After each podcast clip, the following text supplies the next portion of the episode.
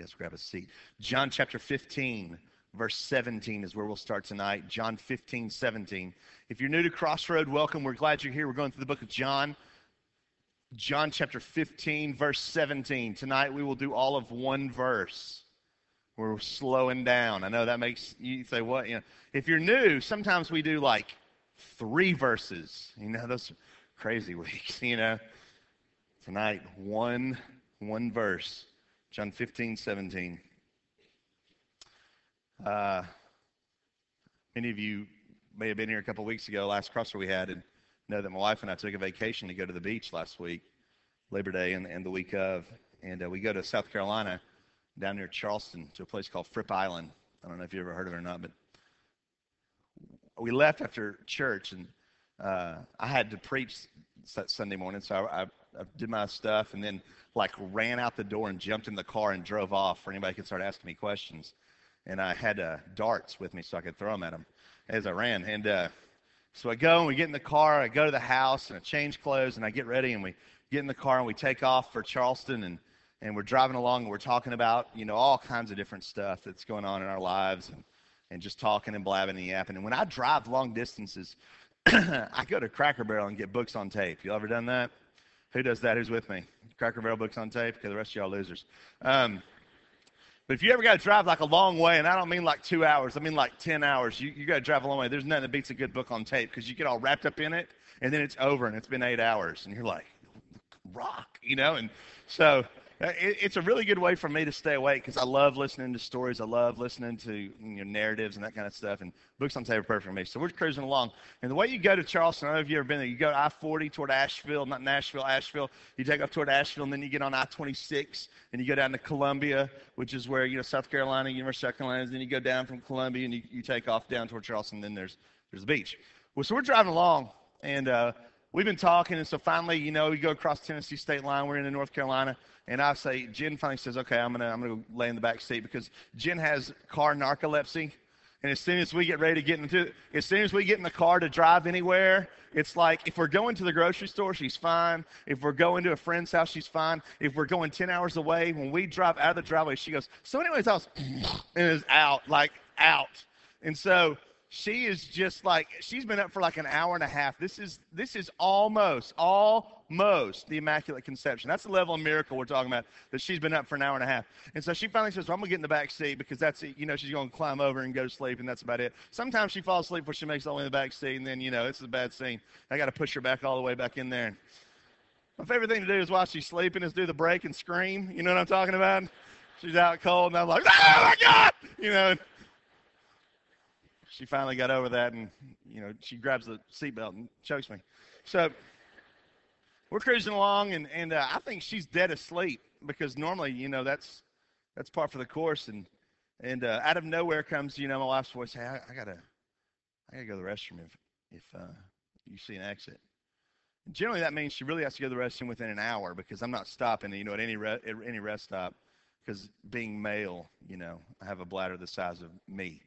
And so you know, being female, she has a negative bladder. She owes bladder to the bladder bank. And uh, so we're cruising along, and she says, I got to go to the restroom. And I say, Yeah, okay. And, uh, and right then I look up, and, and uh, like we've gone through Asheville. We're, we're cruising along, and I'm thinking Columbia's got to be getting close. Maybe we can get to Columbia. The next sign I said says Hickory, 20 miles. And I'm like, Hickory? I don't remember Hickory. Yeah, that's Hickory, North Carolina because I've been listening to my book on tape and just cruised right through Asheville. And I did not even kind of look at I 26. I was just cruising down I 40. I was headed toward the Atlantic, you know, somewhere around Raleigh, Durham. I'm just like, what's going on? Where am I? And I mean, I just blew past this thing. And so, you know, I, I pull off to the, I get off the, the interstate and start screaming because I'm so mad because I'm like, like you're supposed to go like this, just kind of a straight diagonal line. And we had like gone like this and now I got to go all the way down, you know, straight line. But it let me listen to the whole book, so that was good news. So the rest of the week, like anytime anything dumb would happen or I would just say something stupid, Jen would go, "Hey, are we going back home through Charlotte?" Because I was just wondering if we're gonna go the faster way. Oh, oh, oh, hilarious, hilarious. So then, Jen's going. Jen goes to the beach every day, like like she goes to sleep in the car. The beach is a magnet for Jen. It's just like we'll be sitting there talking. I'll say, "Honey, I want to talk about how much I love you." And she'll go, "The beach is out here, see you," and like take off for the beach. She's at the beach one day, and and she you know she takes her iPod down to the beach, and um, she goes down there and hangs out and and sings, and you can walk up on her and listen to her worship and, and laugh at her, and and because uh, she can't hear you because of the, the ocean and the the iPod, and she kind of had her iPod in this little backpack and has her chair down there, and she'd you know set it down and go take off walking and, and walk down the beach and just and Jen worships through creation in a lot of ways, and that, and that's cool because I don't. I pollute creation. Um, so we're sitting there and and uh, um,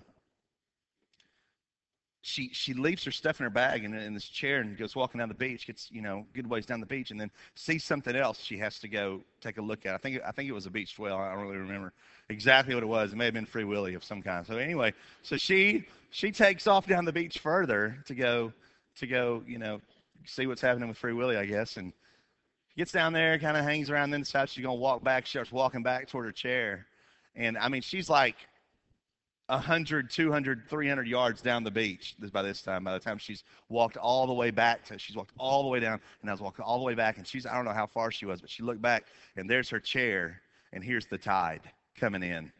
And uh, just, you know, got all her stuff wet, iPod's dead now, and all that stuff. So it had become, become like this thing with her that, like, anytime I did something stupid, she'd go, Yeah, we're going back home through Charlotte? And I'd go, Yeah, I don't know what happened the first time. I think I was listening to my iPod, and I don't even know exactly what happened. I'll probably listen to mine on the way back, so I may accidentally go that way again. Isn't that good? So, uh, and so we've been still going at it. Every time she thinks she's got a new good line, she'll go, "Hey, you know, you're going to Charlotte. I'm going to Charlotte this weekend," which is kind of funny because I was a week early. And uh, she's like, she's going, uh, "Hey, you know, at least you know how to get to Charlotte." And I'm saying, "Yeah, I can listen to my iPod the whole way. I don't have to pay attention." Of course, this time I won't pay attention. I'll end up in I'll end up in you know Columbus, so or New York. I don't know, know which. While we're at the beach, we're in this little town called Beaufort. I know you're going, where is this going? Nowhere really. This is just a short sermon. I want to talk to you. And I already talked about the Longhorns, so which we all know now we're going to lose to Rice this week, right? God mocks me. You can all laugh at me at that point, but I'll kill you.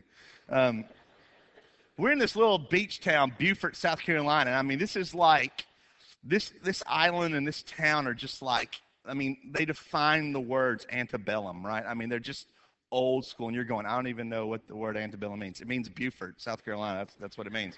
So it's just old, like just cool houses. You know what I'm talking about? It's just old school cool houses. And, and everyone we drove by jim would be like i love that house. And I'd, you know it'd be for sale and you could like pull up the little sheet and it'd be like eight million dollars. And i'd say yeah i know i know you like it i can tell why.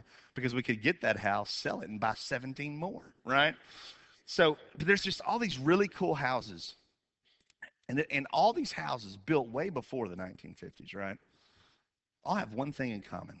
As a matter of fact all houses built before the 50s really kind of have one thing in common. Do you know what it is? You, you, you, may not be able to sit here and go, this is what it is. You know, I'm an architectural student. These are the 17 things. You know, I don't want to talk to you. You should be doing homework anyway. Um, they all have something in common. And, and if you think old house, picture old house, there's one big feature that you don't see anymore. You know what it is? It's the porch. It's front porch. You know what I'm talking about? Those, those, that's the coolest. You drive, you're like, I want a porch like that, right? Why is the first question I want to ask you. That could be a home theater, right? That's just wasted space.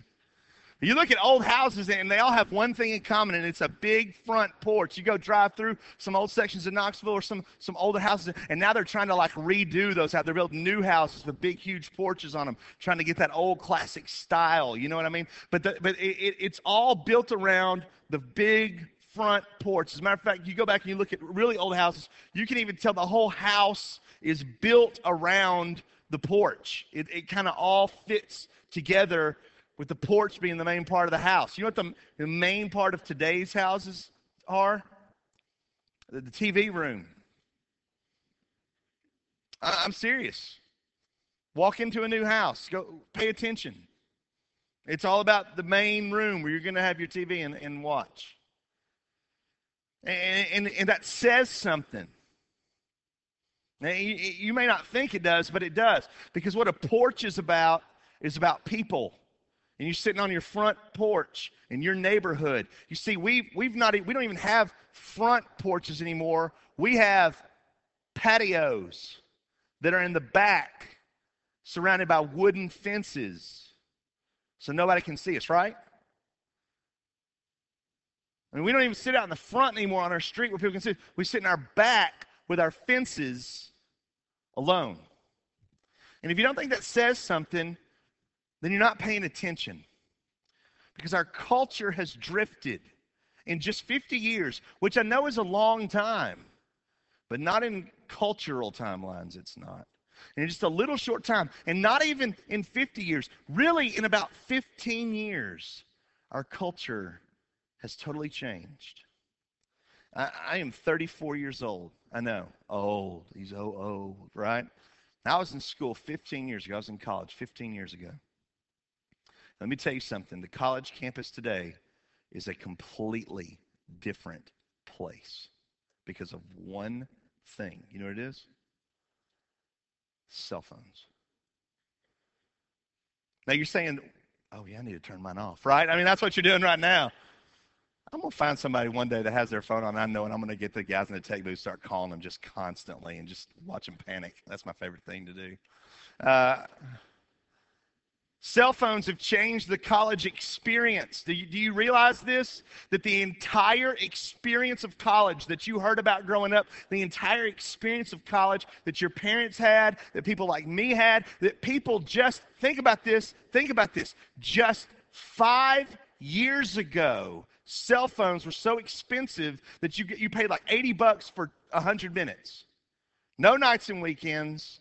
You, you used it if you were dying. You know, that was it. Five years ago. That's it, five years ago. And now, freshmen come to college and spend more time talking to the people they left than the people they're meeting. What cell phone has done is allowed you to talk to who you want to when you want to and shut everybody else out. Now, am I saying you shouldn't have cell phones? Not in here, no. But it, I mean, of course not. But look at the college campus. It's changed. When I was in college, there was no internet. We didn't get on chat rooms. We didn't send emails. We didn't do all that stuff. We had to sit around talking to people. It used to be you left home, left your old world, went to a new world, and had to totally learn to navigate it based on your ability to meet new people. It's not that way anymore, is it? I know that I'm not saying you should abandon your friends from high school. I'm not saying you should get rid of your old community. What I am saying is that what used to be the great moment of you finding out who you were, of learning how to navigate your way in the world, the college experience has disappeared. And here's another proof of it is that I watch so many of you graduate and have no idea what to do next, where to go, who you are. And it's impossible to learn. Because what culture and technology have done is allowed us just to get in our own little rooms, seal ourselves off, watch our TVs, cook our steaks, never interact with another person. We are people behind tinted glass, talking on cell phones, waiting for our food to be delivered. And I promise you, you're watching our culture dissolve because of it. It's scary, isn't it?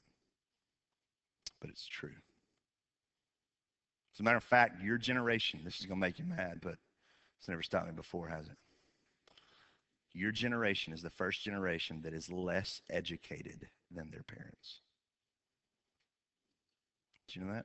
You're saying, not me, I got a master's. My mom, she didn't graduate from high school, right? That's not what we're talking about. You see, what the educational system has taught you to do is regurgitate, not to think. Think of all your tests. What do you do?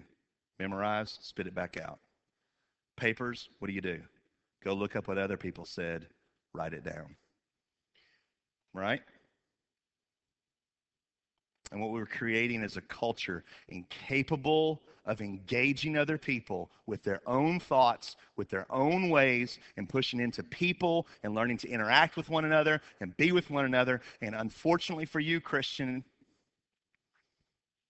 is that the number one command of Jesus Christ flies right in the face of everything that I'm talking about. John 15, 17. This these things I command you. This I command you, so that you love one another. That you love one another. This is not the first time that he said this. This is a reminder verse. If you want to flip back to, to John 13, you can see what he really said. John chapter 13, verse 34 is where this first pops up. John 13, 34, where he says this. 13 34. A new commandment I give you that you love one another. Just as I have loved you, you are also to love one another. By this, all people will know that you are my disciples if you love one another. You see, here's the thing, students, is that the fundamental command of Jesus Christ, not an arbitrary command, not one of those things that's just kind of out there that we can kind of dismiss as we want to, one of those things we don't have to deal with, one of those things that's a gray area of Scripture, and I know you're not supposed to say that, but there are gray areas. Romans even says so. Romans says, hey, if you want to do this, do it, and if you want to do this, do it. But, what does he say? Whatever you do, do it with thinking of the other person in mind. You see, the fundamental command of Jesus Christ, the fundamentals of Christianity are meant to be lived out in community and one another. You love one another. By this, all men will know you are my disciples. Have a question for you. What are you thinking that people are looking at you as as being a Christian? What is your scale? Are you thinking if I know all the scripture, then they'll know I'm his disciple? Are you thinking if I know the right arguments, I can prove I'm his disciple? If I can explain supralapsarianism correctly, then I know, then everybody can know I'm a Christian because I have ontological creationism down. Most of you going, I don't even know what you're talking about. That's good. You don't need to know. This is what Jesus says. And since he's Christ and the whole thing's called Christian, he gets to kind of make up the rules. And this is what he says By this, all men will know you're my disciples. You see, the church has started to say its other things, not just our flawed images of what we're supposed to look like. The church has started to say its other things. It's started to say, you know what? People will know you're a Christian if you worship right. People will know you're a Christian if you if, if they walk into the room and they can feel the presence of God when you're worshiping. Then people know you're a Christian. No, that's not what Jesus said. Jesus said, By this all men will know you're my disciples. Ready? That you love one another. That you love one another. You know, C.S. Lewis was a smart guy, right? I mean, C.S. Lewis was, you know, the man in the last century. He wrote a book. And everything he wrote in that book was everything that I started out this talk with and a phenomenon he called men without chests. He didn't mean physically, he meant emotionally. That the culture, that the world was creating people that had no ability to care deeply about anything. And I bet if I sat down and could really talk with a lot of you, I mean, if we could really sit down and really talk, the truth of you is not that you don't want to believe. It's not that you don't understand the things the Bible says. It's not that you don't, it's that you want something to be passionate about. You want to throw yourself into something with everything there is in you. You want something that consumes you. You want something that gives your life purpose and meaning. And the truth is that you're just scared you're going to find out that whatever you put all your chips on is wrong. Because we grow up putting our chips in other pots. We think maybe if I'm athletic enough, if I'm pretty enough, if I'm smart enough, if I do these things right, then that's going to give me that purpose. And what you're beginning to see is a culture where men are incapable of engaging true masculinity because everything's been stripped away from them. And we read things like Wild at Heart and go, oh man, yeah, that's what it is. I, have got something now I can be passionate about. And the truth is not that there's some little formula John Eldredge found, it's that we don't have anything to be passionate about. I mean, ladies, I'm watching a generation that has just kind of put their hope in one of two things either a husband that they can be passionate about or their firstborn child that they can be passionate about a generation of mothers that said, you know what? That's what's going to give me that thing to be passionate about, my child. And I'm watching a generation of children be destroyed because their mother is trying to receive her emotional needs from them. I mean, it's a recipe for disaster, y'all. Are you seeing this? I know it's scary. It's not exactly something you want to give up your Monday night to come here and talk about. The simple truth is that the culture, our education system, our technology, our sin habits, everything is pushing us away from the very core of what Jesus wants for us. This is how all people will know you're my disciples, that you love one another. There's some interesting things we can take from these verses. And some of them are going to fly right in the face of almost everything you've ever learned in the church. First thing is this this is how all men will know you are my disciples if you love them. Is that what it says? Is that what it said? What's it say? If you love one another. It's spoken in the upper room discourse, which means it's Jesus and the disciples. That's it. There's nobody else. A lot of times when you see some of the stuff Jesus said, he's talking to Peter, but there's 300 people all around him. This is just Jesus and those 12 guys. That you love one another. This verse has become to mean, and the way we teach it, everybody, is you got to love everybody. And that's how you need to evaluate yourself. You need to love everybody you meet.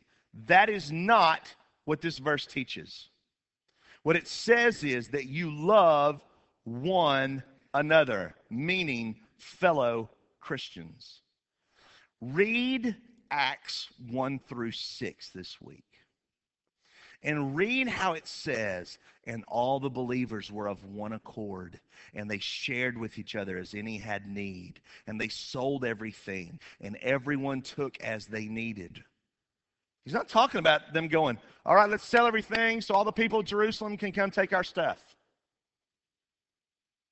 And it says, and the Lord was adding to their number daily. You see, the church is to be a community of people that love each other so much. The unbeliever walks in and goes, This place is different from everywhere else I have ever been. Because there's nothing else on earth, no other institution, no other thing that binds people together like the church can, like the knowledge of Jesus Christ, like the Holy Spirit planted into our hearts can. You can go to a UT football game, all right? There, are, there are no more passionate people about their team than Tennessee Vol fans, okay? I've been everywhere, I've seen it all. Then nobody, it's not even close, okay? Now, I know what you're saying. Well, my team is. Okay, no, they're not. Be quiet and get out of here before you die die, okay? I'm trying to help you. I'm trying to save your life, all right? And you can go to those games and watch two Vol fans fight each other. There's a lot of Jack Daniels involved in that process. However, you can watch these people who are supposed to be bound together by a common cause. Let's not beat up each other. Let's beat up the guy in red, right? No. Because even that, even something that uh, they would both sit down and agree on every point. You like the Vols? Love the Vols. You like the tea? Love the tea. You like Smoky? I've got six Smokies. Still, it doesn't bind them together. I mean, we can watch people, and, and many of you, even those in your own family, brothers, sisters, mom, dad, I don't know. Circumstances have placed you in a place where even you can't get together. Church is not to be that. Church is to be a place where love one another. Read the epistles. That's all the New Testament books, basically, right? Read them and where it says, love one another, be together, uh, extol one another, build one another up, spur one another to good deeds. I mean, I could go on and on and on and on. And basically, what Paul, what Peter, what John keeps saying to people is this the fundamental core of what the world needs to see is a people who love each other who sit there and say, you know what? I found out about you some things, and I need to love you through these things. You need help. You need this. You need material goods. You need my emotional support. You need these things, and I love you because I love Christ. That's why. And so the world sees that and says, there's nothing that compares to that. There's not a miracle that can happen that can compare to that. I know you're thinking, well, if all of a sudden their dead loved ones got out of the grave, they'd believe. No, they wouldn't. It's the lesson of Lazarus. Read the scriptures, learn from the scriptures. Miracles do not change people's hearts. Look at Exodus. Look at Elijah. Look at Jesus. Three times in the Bible were periods of great miracles, and they never affected people's hearts. It was love.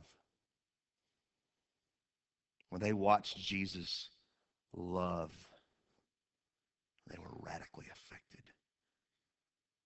You can go and look at some of the first writings about Christians Roman scholars and historians who wrote about them. And as they were putting them to death in the arenas, as they were letting uh, beasts eat them and kill them, as Nero tied up uh, Christians in oiled sacks and burned them alive as torches, the Roman historians would write, Oh, but they love one another. Is that true today? Hebrews uh, teaches us in, in chapter 10 says, Do not forsake the assembling together, as some are in the habit of doing. And so I want to ask you tonight who are you loving in the church? Who is loving you in the church? Where are you going? Where are you being spoken into? Where are you being sharpened? Where are people who know you? Where are you meeting with them? We're to be people of love. And to be people of love, one of the first things we have to do is talk about what love is, and we have to talk about what love isn't. We got to talk about what love is, and we have to talk about what love isn't. You see, the first thing love is not, love is not free acceptance. So, one of the real popular things you'll hear from the world today, and of a lot of popular things you'll hear from the mouths of people who aren't really thinking through what they're saying is this I want someone who loves me for me. I want to be loved for who I am. You ever said that? Is that your definition of love? I know probably 90% of us in this room, that's our definition of love. It was my definition of love for years. It was my definition of love when I got married. I want somebody who loves me for me. I want someone who loves, I can be who I am, and they love me. But what is the fundamental teaching of Scripture? Man, humanity is sinful, fallen, needs to be redeemed needs to be changed into what? The reflection of Christ. Romans 8, the great promises say that God is conforming us to the image of his son. Now consider this. If God, in his love for us, is conforming us to the image of his son, then what is love? Being conformed into the image of his son and conforming someone else to the image of his son. You see, if that's what God did to show us his love, rescue us from who we were, and change us into who we need to be, then the best kind of love that we could show somebody is the same thing. And you have to be real careful. Because first thing it's not is this. Love is not your definition of who someone needs to be. I mean, I, I watch all the time. You watch one person in a relationship dominate the other one with expectations of who they're supposed to be. And what my mind says you're to be, that's what you need to be, or I'll leave you. Right? See, love is not free acceptance.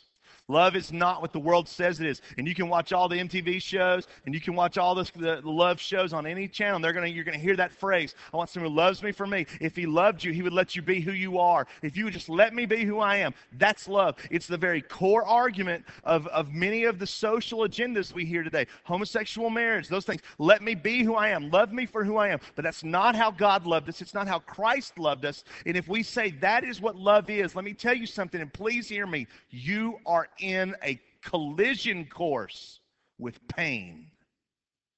If your definition of being loved is someone to love you for who you are, you are in a collision course with pain.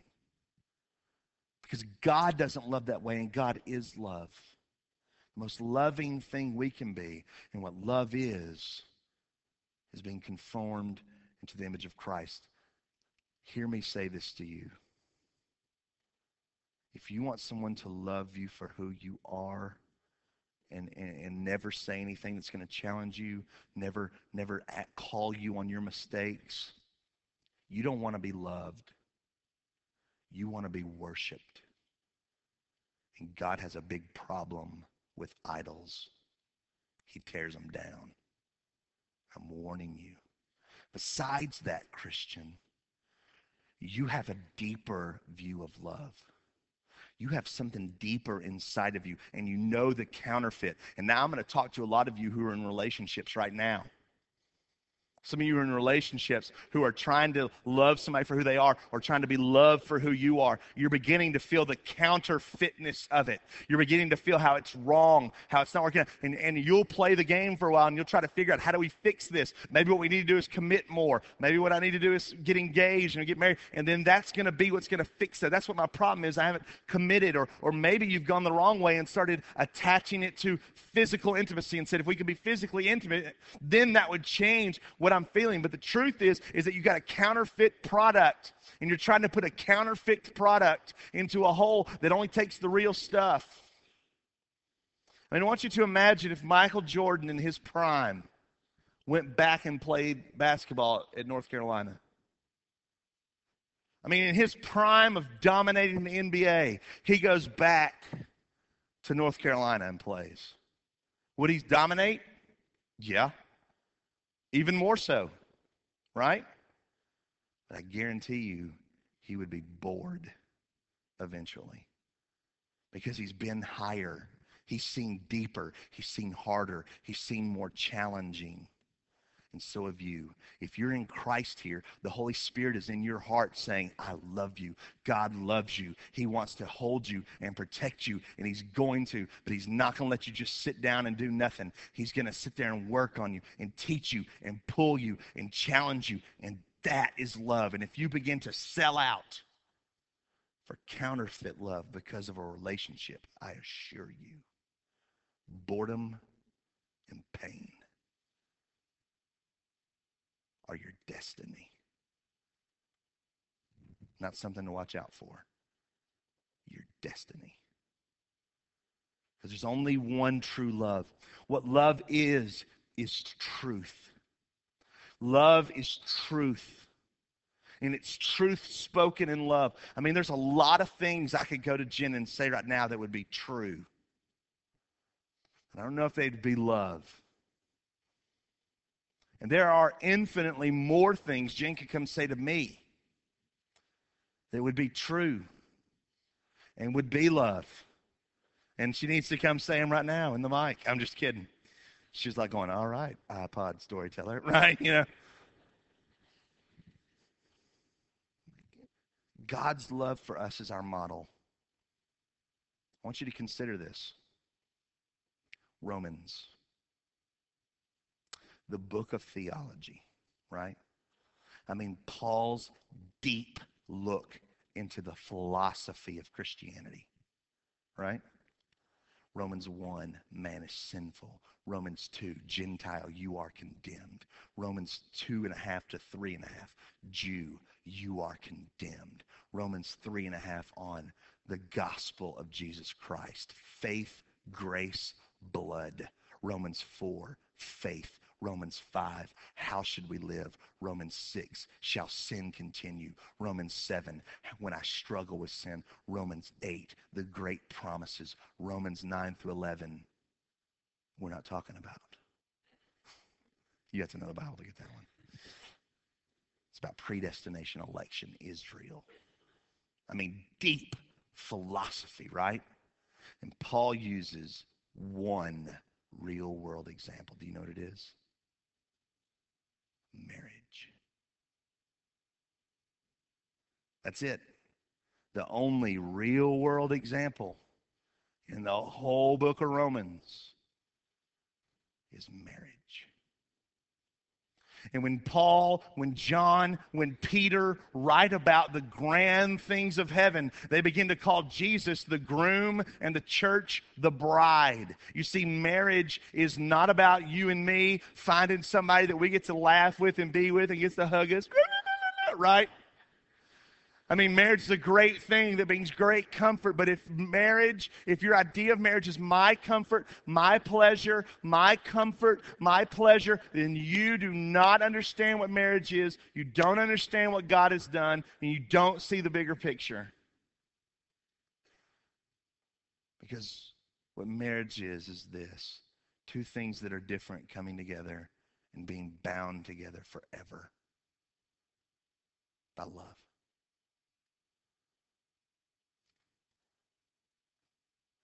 Ultimate litmus test of community. And I'm here to tell you if you're walking out your Christian life, if you're walking with Christ thinking I'm doing fine, and I don't need a small group, and I don't need a Sunday school class, and I don't need a community group, I can go to Crossroad, I can go to church on Sundays, and I'm fine. You are someone who got married and decided to live in a different house.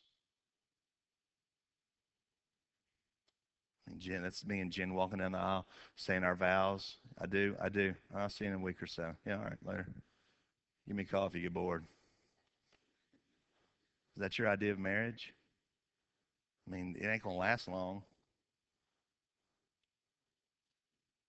And I'm telling you right now, many many of us, our biggest problems with Christianity is not struggling with sin, although we all do. It's not knowing enough scripture, although we all don't. It's not knowing enough theology, although we all don't. It's that we're not pushing into each other.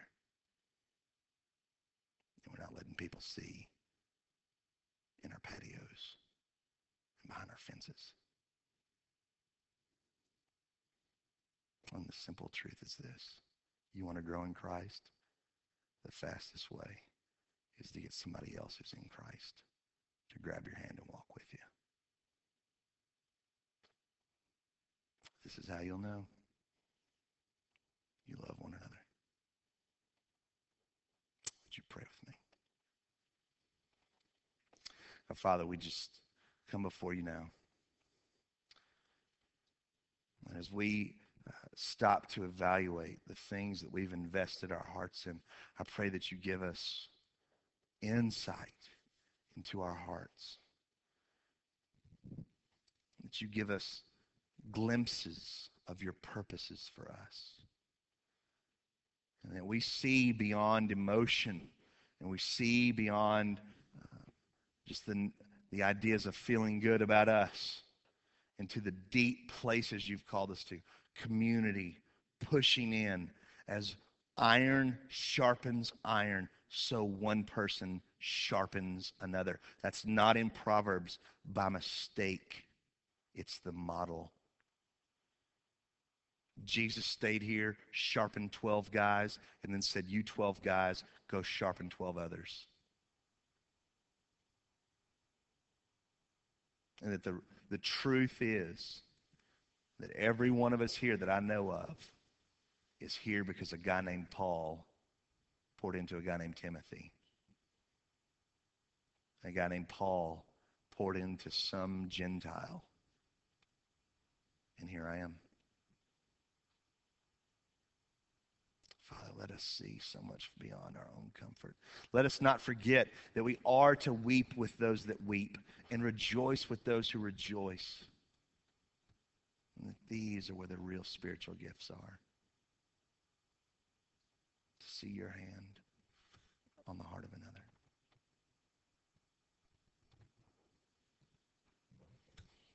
Mm-hmm.